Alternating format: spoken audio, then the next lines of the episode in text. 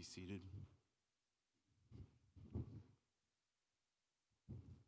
Beloved, I'd like to invite you to turn with me to the book of Exodus, chapter 24, for today's sermon. We welcome you all into God's house this morning for worship. We're thankful to be together. This is the day the Lord has made. We shall rejoice and be glad in it. Exodus 24 tells us the confirmation of the Mosaic covenant that God made with Israel about 3,500 years ago. There are hues and cues toward what our worship should look like today. So we're going to look for those this morning together with the distinct meaning of God's desired presence with his people. God does desire presence with his people but he must establish his presence with people by overcoming a huge chasm that's man made between him and us. That is our sin, our open rebellion against his governorship of our lives. Man's rebellion is recorded very near the beginning of the Bible in Genesis chapter 3. And it serves as to create the problem that culminates in a plot twist in the Bible or how that problem is overcome. Meaning this God made us, we were separated from God because of our sin, and God set out to redeem us through redemption by his Son. And God's, God's Son came in the fullness of time to bring redemption to us and fellowship for us as his people but conversely, eternal separation remains for not his people. And so, before we go any further into specifics of Exodus 24 and its context today, about how God has brought about redemption in history, I wonder if you'd like to receive the good news today. Just right from the start, I wonder if you'd like to receive Christ. The Bible says that to all who receive him, he gives the right to become children of God. So, like children, I wonder if you would just simply profess faith today, first to yourself before God, and then eventually to others through the waters of baptism. Would you acknowledge faith in Jesus Christ to redeem you from the penalty of your sin and live forevermore with Him, whether that is upon your death or His return? Would you become a part of God's people of faith today? Faith is all that is required to receive Christ's righteousness as your own. God credited faith as righteousness to Abraham 4,000 years ago. Faith is described as your victory. And in the time of Moses, just after Israel was delivered from Egyptian slavery, the project toward faith continued. This covenant confirmation ceremony that we're going to read about today, where Israel promises to be people of the book under penalty of perjury, of telling an untruth to God after to tell, swearing to tell the truth and nothing but the truth. This chapter, this story, this point in the story demonstrates just how much work God will have to do on our behalf in order to bridge the chasm between Him and us that sin has created. And just how intent He is on doing exactly that thing that is bridging the chasm that sin has created between us and Him. Children, I hope you'll hear me this morning.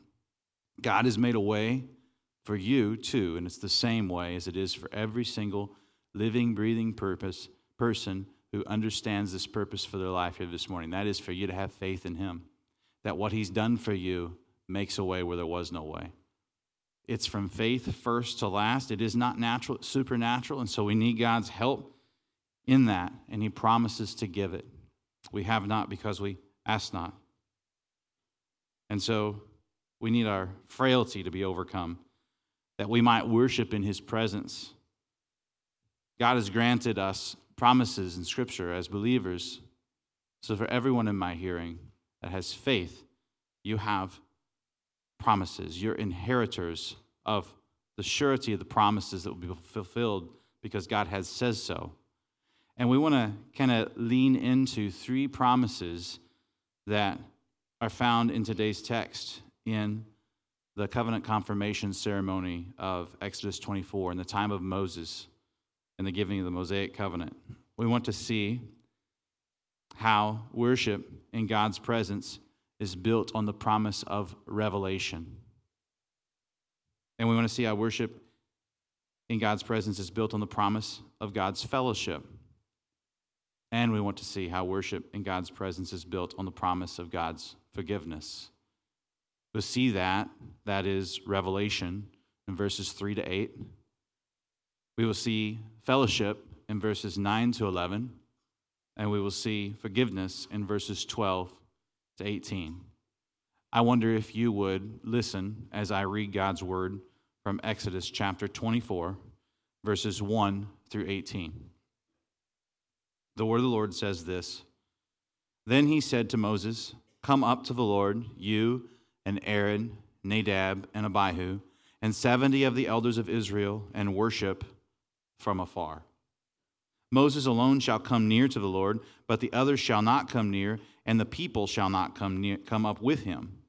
Verse 3 Moses came and told the people all the words of the Lord and all the rules. And all the people answered with one voice and said, All the words that the Lord has spoken, we will do. And Moses wrote down all the words of the Lord. He rose early in the morning and built an altar at the foot of the mountain and 12 pillars according to the 12 tribes of Israel. And he sent young men, young men of the people of Israel, who offered burnt offerings and sacrificed peace offerings of oxen to the Lord. And Moses took half of the blood and put it in basins, and half of the blood and threw it against the altar. Then he took the book of the covenant and read it in the hearing of the people, and they said, All that the Lord has spoken, we will do, and we will be obedient.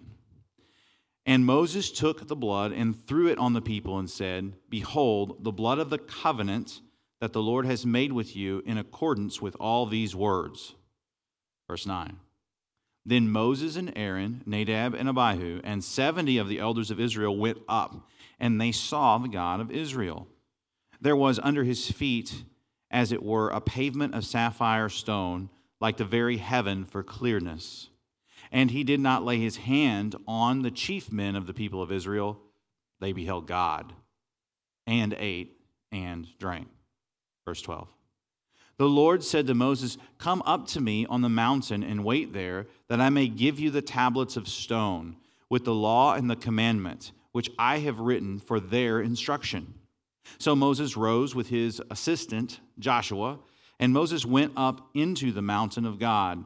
And he said to the elders, Wait here for us until we return to you. And behold, Aaron and Hur are with you. Whoever has a dispute, let him go to them. Then Moses went up on the mountain, and the cloud covered the mountain. The glory of the Lord dwelt on Mount Sinai, and the cloud covered it six days. And on the seventh day, he called to Moses out of the midst of the cloud. Now, the appearance of the glory of the Lord was like a devouring fire on the top of the mountain in the sight of the people of Israel. Moses entered the cloud and went up on the mountain. And Moses was on the mountain 40 days and 40 nights. I wonder if you bow your heads with me now and let's pray. Father, Help us not only to be hearers, but also doers of your word. Help us by understanding your word this Lord's Day. Spirit, help us as we've already asked in this service. We ask again. Illuminate these words as the Father planned and the Son accomplished. So, Spirit, apply. Do this supernatural work in us. Eradicate our natural thoughts. Move us into heavenly worship.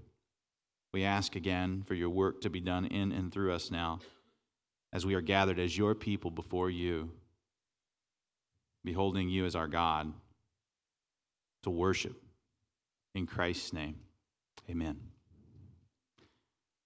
As we consider these verses today, as God has instructed us to do by giving us this book and instilling in us covenant, we see in verses 3 to 8 that worship in God's presence is built on the promise of revelation.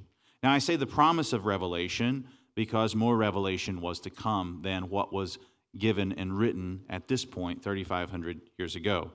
We will see that worship is built on the promise of revelation that led them to covenant and to offerings and to blood atonement. So consider this in these verses. Worship is built on the promise of revelation. It led them to understand covenant, to appreciate covenant. God revealed himself. Otherwise, we wouldn't know about him in a special way. God revealed himself to his prophet Moses, and Moses told the people all of the words, not part of them, but all of the words of the known revelation of the time. He not only told them one or some words, but he told them all of the words. And he didn't just tell them, but he wrote them, and he wrote them so they could be read publicly and heard in corporate worship. And that's what's happening today. The word is read and it's heard, and we respond to it. What led them to covenant is God actually revealing himself to them. And in book form, we find.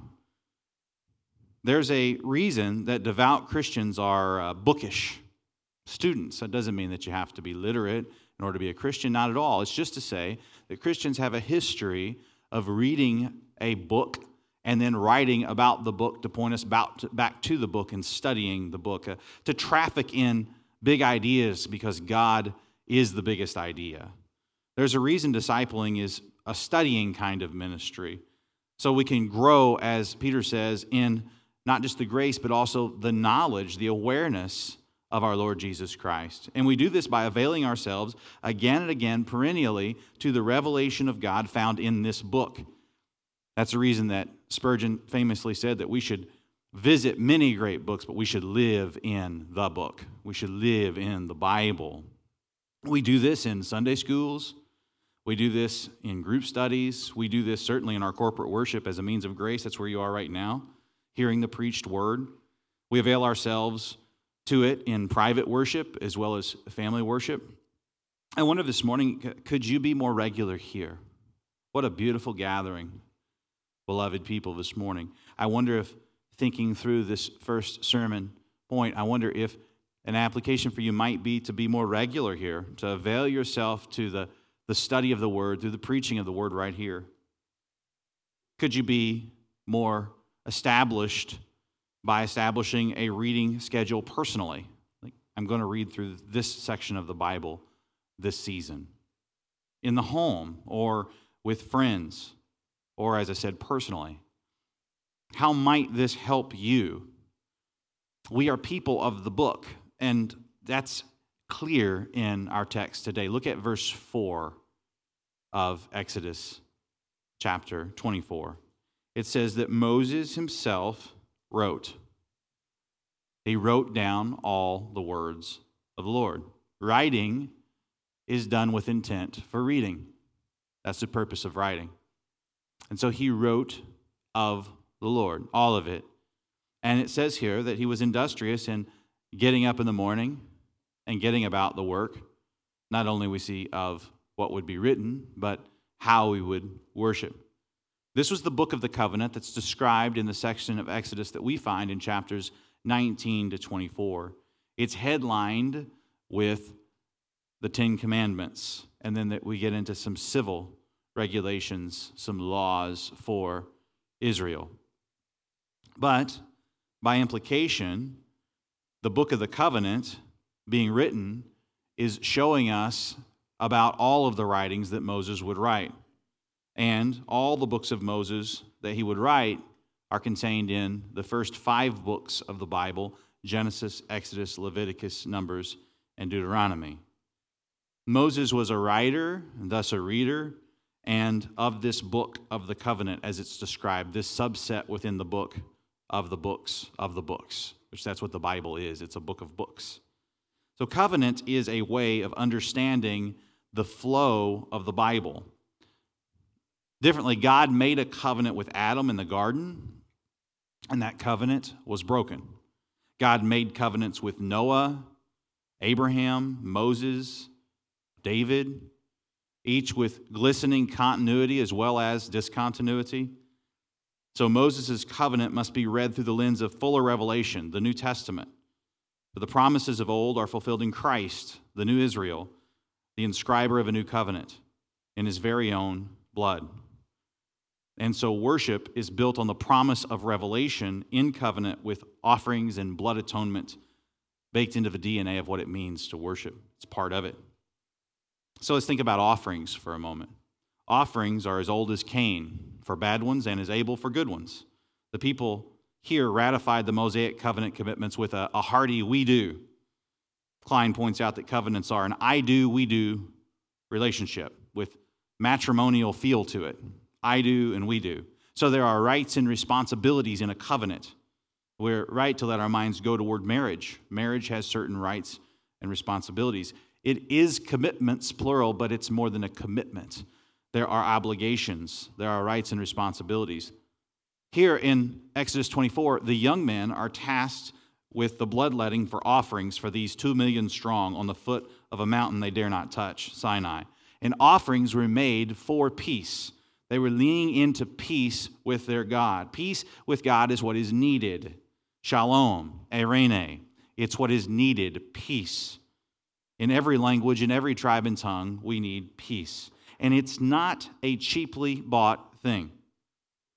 Think of our offerings. You know, we think of a benchmark of 10% a tithe going back to Genesis, talked about in the Bible. We think of giving God of our first fruits, of what He gives to us as a representative part. We think of our offerings as of ourselves as a living sacrifice, holy and pleasing to God as we pursue service and missions for God.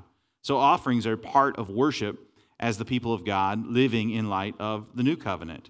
Thinking of covenant in the Bible, offerings are a part of it. Think about blood as we're considering how God's made himself known to us and how he relates to us through the new covenant. Think about blood as far back as the Mosaic covenant and what we're seeing intimated through the spattering of blood.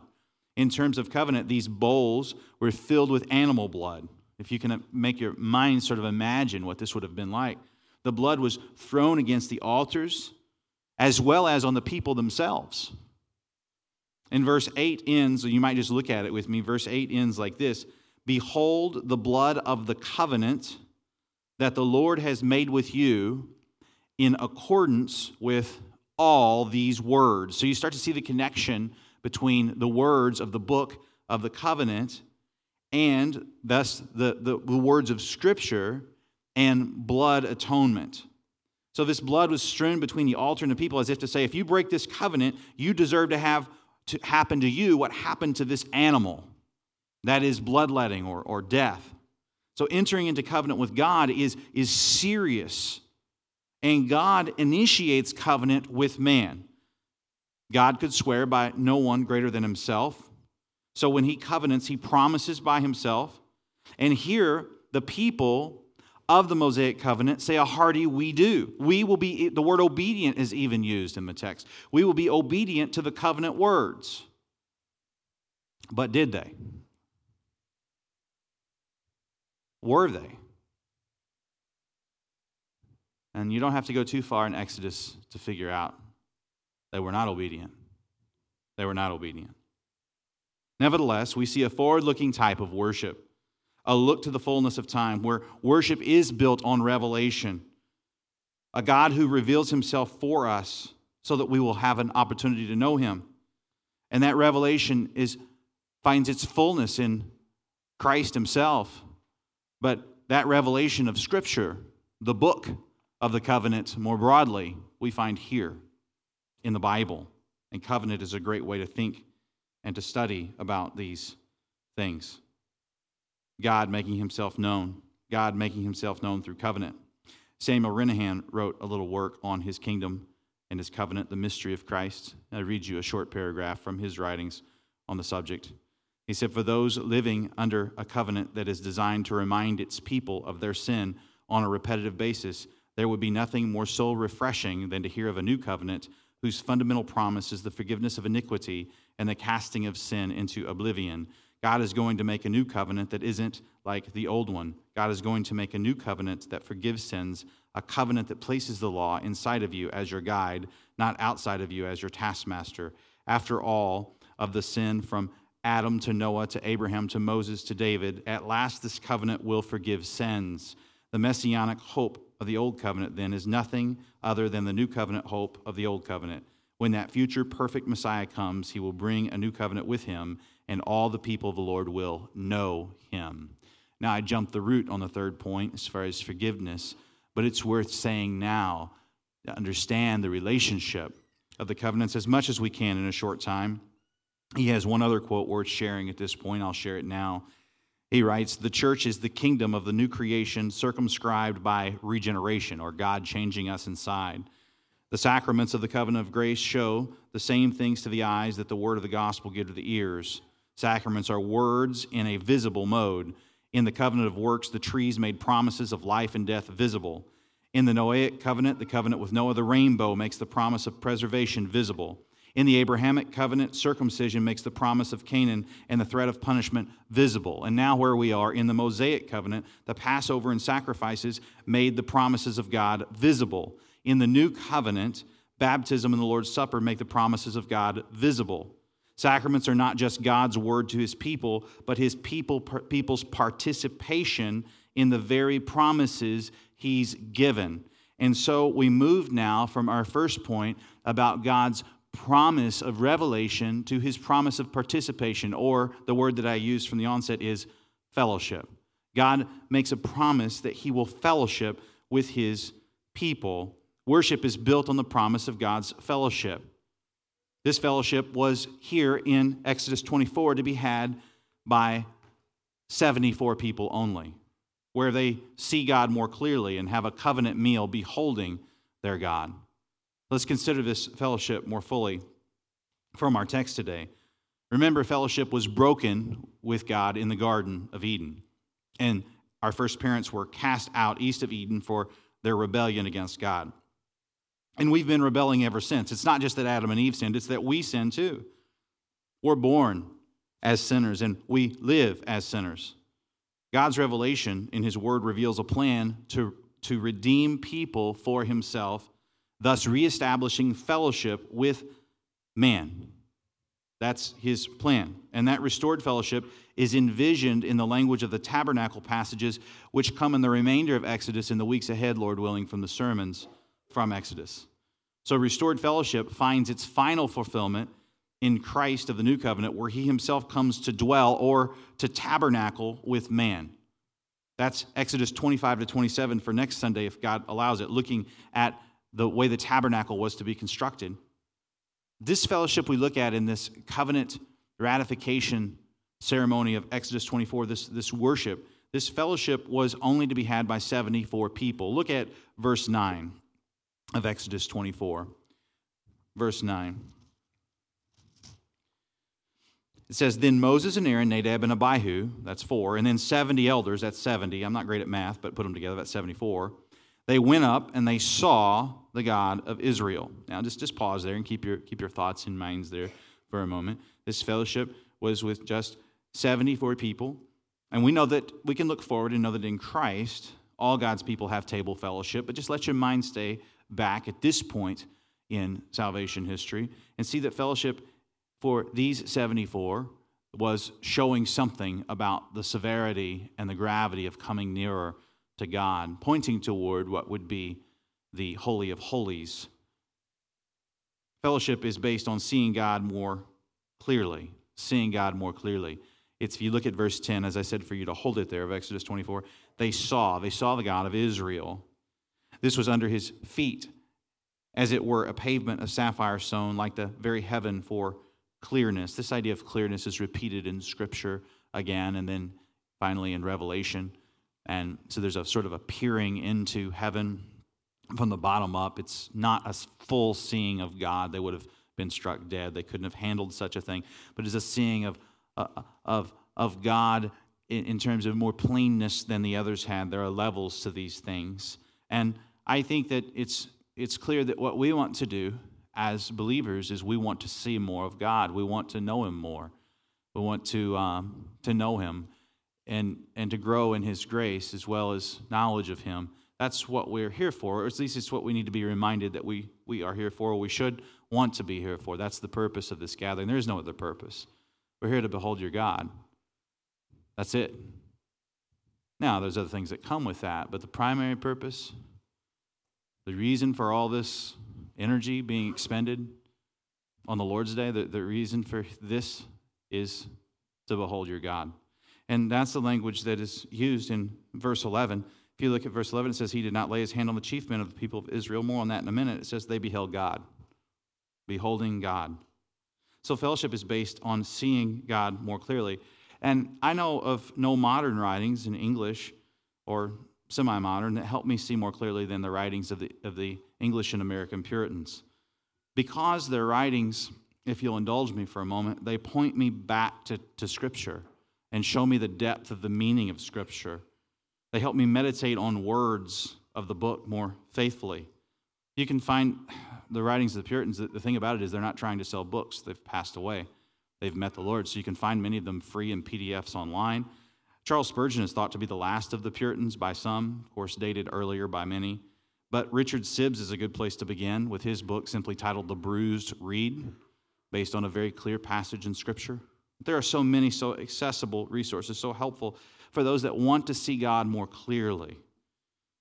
In the time of Moses, these 74 only, these 74 go up further and see God partly, never fully. And God uses human language to help us grasp Him. It's not as if God has parts, it's helping us to understand how God wants to make Himself known to us, even though He's much different than us. And the pavement of heaven is clear, so they peer in under and they see more plainly, though not totally.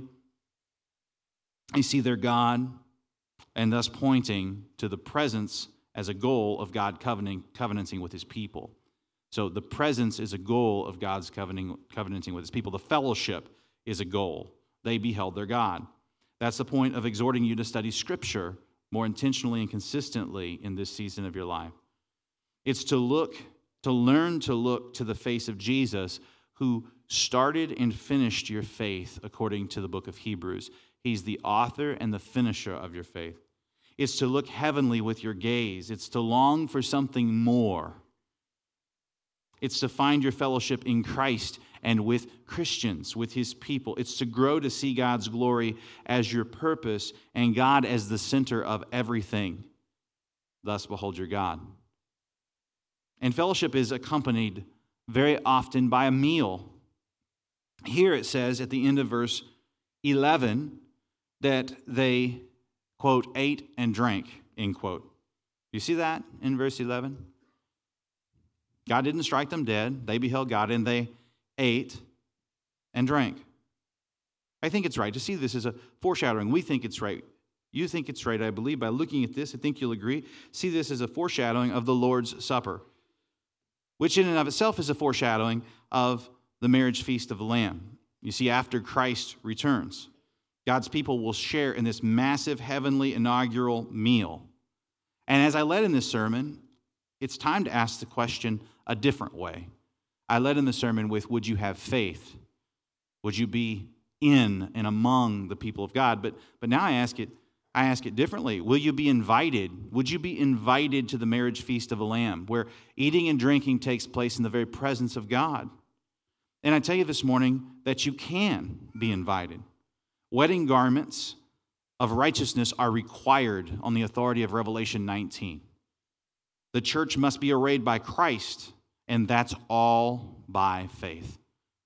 You must receive, you must have faith. You receive the gospel by faith. We're looking back in Moses' time,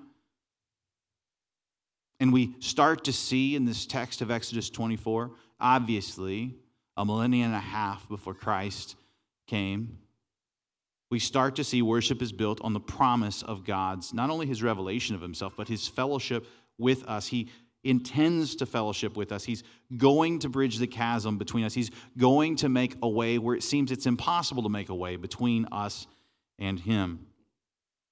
We need to be reminded at this point, at the end of our second stanza in the sermon, of verses 1 and 2. I wonder if you'd look at Exodus 24, 1 and 2, before we dive into our, our third point today. We've talked about revelation and fellowship. We're going to talk about forgiveness, but look at verses 1 and 2.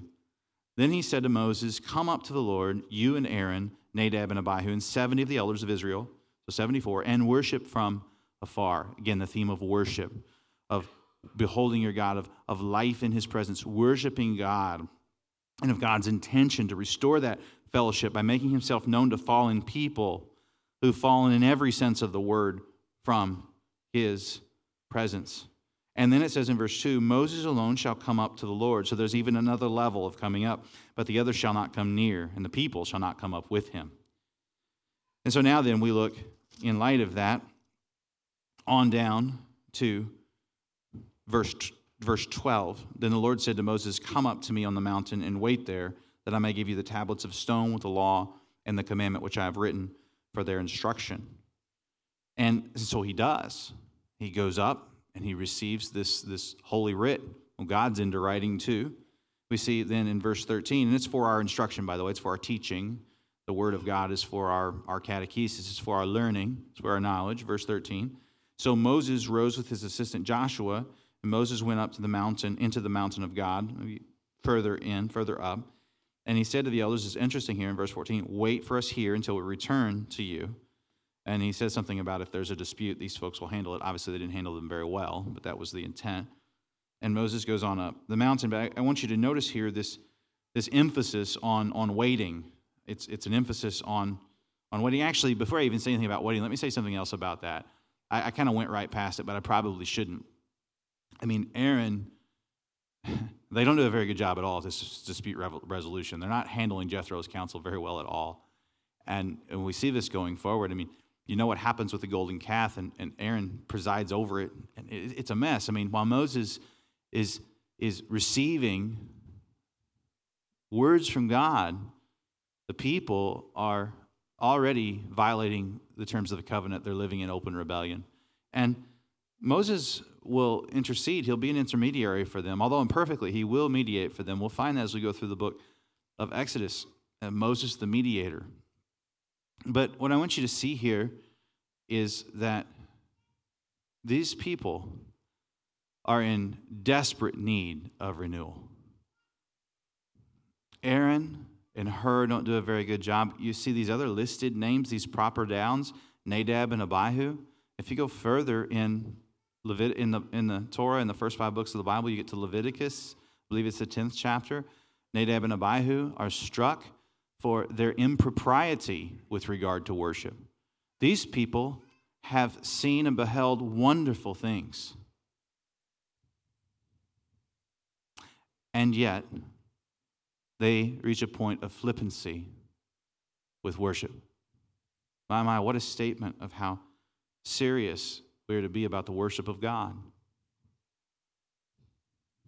Worship of God is not silly. Worship of God is not optional. Worship of God is full, weighty, it matters.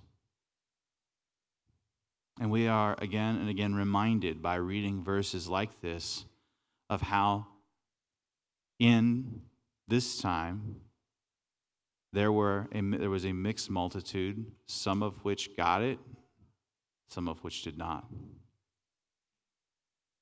In the new covenant, what we are pursuing here is a, a membership in the local church, if you will, where everyone has a credible profession of faith in Christ and lives basically a lifestyle in keeping with our church covenant that we are who we say we are in light of the watching world. There's a, a, a newness to the new covenant that, that causes us to have a different level of expectation here where we have been regenerated by the Spirit and God in us is guiding us to newer and newer heights in worship and in ethical behaviors.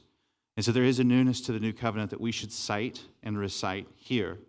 But if we're looking at Exodus 24, we should consider how worship is built on the promise of God's forgiveness, a promise that is clearly extant for us today. It's right here for us today. Forgiveness through an intermediary who would wait for a time, verses 16 and 18, through the experience of the glory of God and bring people into merciful forgiveness of God. This is all pointing to something. So, worship is built on the promise of forgiveness. Otherwise, look at verse 11. They, those people would have just been struck dead on the merits of their behaviors. They'd have just been struck dead. The chief men of the people, God didn't lay his hand on them. There has to be some rationale behind this. For God is holy and we are not. He's described that way as holy. Sinful man deserves to die. Sin, when it's full grown, it ends in death. Forgiveness comes through an intermediary, and Moses is foreshadowing a, a more ultimate mediator. But Moses is the mediator of this Mosaic covenant, and I'm struck by his patience. I'm struck by how he waited. We don't wait well by nature now, do we? We are, by nature, impatient people. It's a, a supernatural fruit of the Spirit to practice spiritual self control. I mean, you may be able to practice self control for the purpose of some other endeavor, but if it's motivated by the Spirit, then a fruit of the Spirit is self control and of patience, along with love and joy and peace and other pursuits, but patience. And you see that, that God in us begins to, to point us toward waiting well. And you see there's waiting mentioned there in chapter 12, but there's waiting mentioned in, verse 12 rather, but there's waiting, mentioned with regard to the Sabbath concept. And in verse 16, it says, On the seventh day he called to Moses out of the midst of the cloud. So there were days of waiting there. And if you look at, at verse 18, Moses is on the mountain 40 days and, and, and 40 nights, summarizing the, the time that was spent here on the mountain during the giving of the instructions for the tabernacle in, in chapters 25 to 30. 1. And so here we have this, this, this waiting and this waiting well because we know that good things come to those who wait. I mean, we find ourselves in a waiting pattern here in this life, right? I mean, we, we've already received salvation from the Lord. It's a sure and certain promise we'll spend eternity with our Lord. But like the Apostle Paul, we say that it, it, it might be better for you that we're still here, but I long to be with Christ. To be absent from the body is to be present with Christ. There's this, this the Apostle Paul in spiritual maturity would, would talk as, as, of, of these things in this way, and I'm, I'm, I'm loosely quoting, but he would say, I'd rather be with Christ, but it's better right now that I'm with you. So there's purpose to this life. We're not to, to end this life prematurely. There's purpose to this life. The purpose is bringing glory to God, though. It's not simply seeking to become more and more and more comfortable in this abode. This redemptive mission of God is shown to us to a degree in the reading of Exodus 24. Because what sin deserves is death.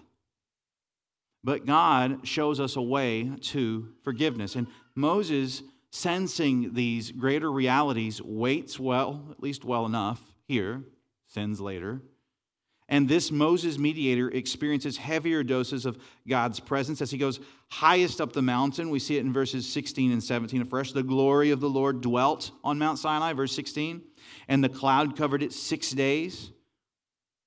And on the seventh day, he called out to Moses out of the midst of the cloud. Now, the appearance of the glory of the Lord was like a devouring fire on the top of the mountain in the sight of the people of Israel.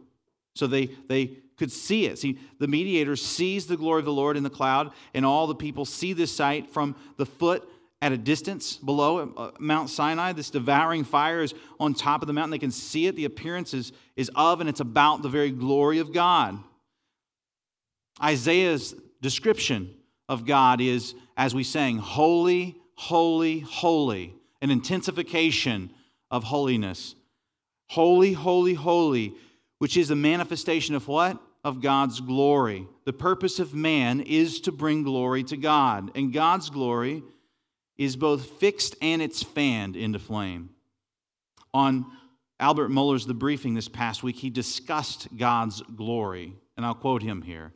He said, God, by being God, exalts in his own glory. This is not narcissistic. God is infinite. So you ask, what is the glory of God? Answer it's the internal reality and external manifestation of the greatness of God in all of his perfections, all of his infinite perfections. God's glory is the reality and making visible of the godness of God. Internal reality is never more glorious, for God is self existent.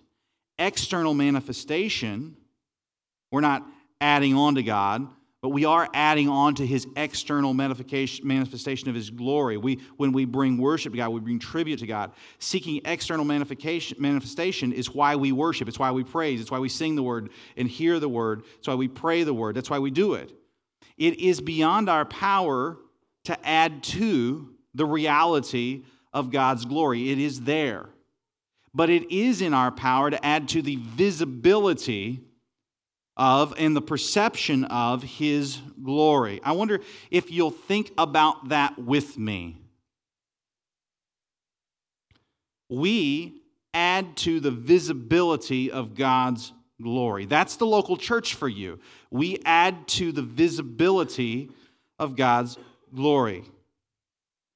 We gather to behold our God, and in doing so, in all aspects of covenant worship, we add to the visibility of the glory of God. And in this way, our very corporate worship is missions. We're being watched. And in this text, a mediator brings people into understanding of, or the ultimate mediator, actually into merciful forgiveness of God. That's what verse 17, the second half of it, is about seeing this glory manifest on top of a mountain. But it's not a glory that you can see and, and, and not actually benefit from. It is a glory of God that He wants to bring benefit to you by. It's as if this is what God is like. They're looking up, this is what God is like. He's consuming, He's devouring, He's all encompassing. He's not to be approached tritely or lightly. There's this gravity, as we said, this weight of glory. And the mediator grasps this. Moses, he understands this as much as he can, and he seeks to intercede on behalf of the people. Moses does this later in Exodus. We'll see it in chapter 33. He does it imperfectly he doesn't enter the land, but he does seek to intercede. But Jesus is the true and better prophet and priest. He mediates the new covenant in his blood, offering himself as sacrifice. He is behind this book, he's undergirding this book.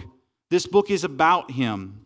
He is fellowshipping now with his saints. Right now, he's fellowshipping with you. And he is pardoning sins, not temporarily, but forevermore. Hebrews 9:22 says there's no forgiveness of sin without the shedding of blood. Whose blood? Christ's. Not some animal and not me or you like we deserve, but Christ. That's why Hebrews says in chapter 7, verse 25, consequently, he is able to save to the uttermost those who draw near to God through him. Think about that.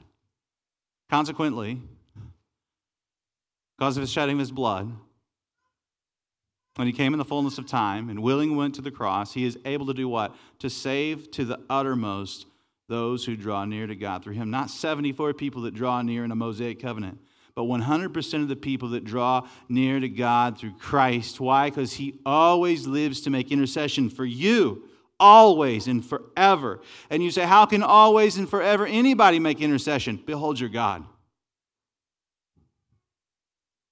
Behold your God. That's how. He's not like you, and you don't want him to be like you. You need a God. Hebrews 12 recounts, in light of Christ's first coming,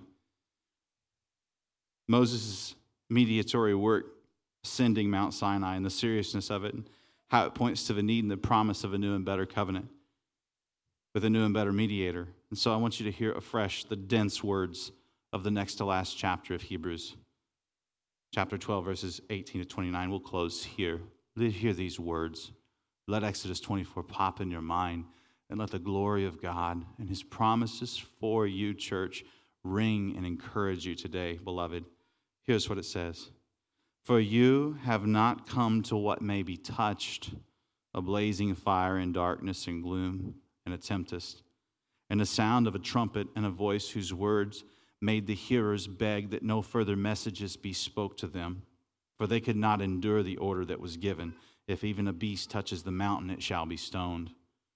Indeed, so terrifying was the sight that Moses said, quote, I tremble with fear, end quote.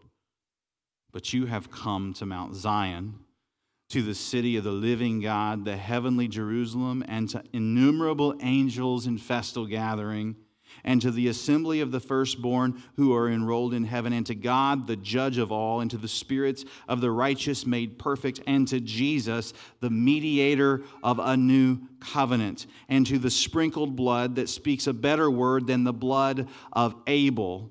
See that you do not refuse him who is speaking, for if they did not escape when they refused him who warned them on earth, much less will they escape if we reject him who warns from heaven. At that time, his voice shook the earth, but now he has promised, Yet once more I will shake not only the earth, but also the heavens. This phrase, yet once more, indicates the removal of things that are shaken, that is, things that have been made, in order that the things that cannot be shaken may remain. Therefore, therefore, let us, people of God, experiencing the newness of a new covenant, therefore, let us, let us, be not sour, let us be grateful. Why? For receiving a kingdom that's unshakable, cannot be shaken. And therefore, let us offer to God worship that is acceptable. What kind of worship is that? It's awe filled and reverent worship every Lord's day. Why? Because the same God that was described as a consuming fire on Mount Sinai 3,500 years ago is a consuming fire today. This is your God. And you get to worship him. He's made himself known to you. He's bought fellowship with you. He's forgiven your sins. And you get to worship him. And he is good. Let us pray. God, we're going to be silent before you for just a little bit. And we're going to ask some things of you.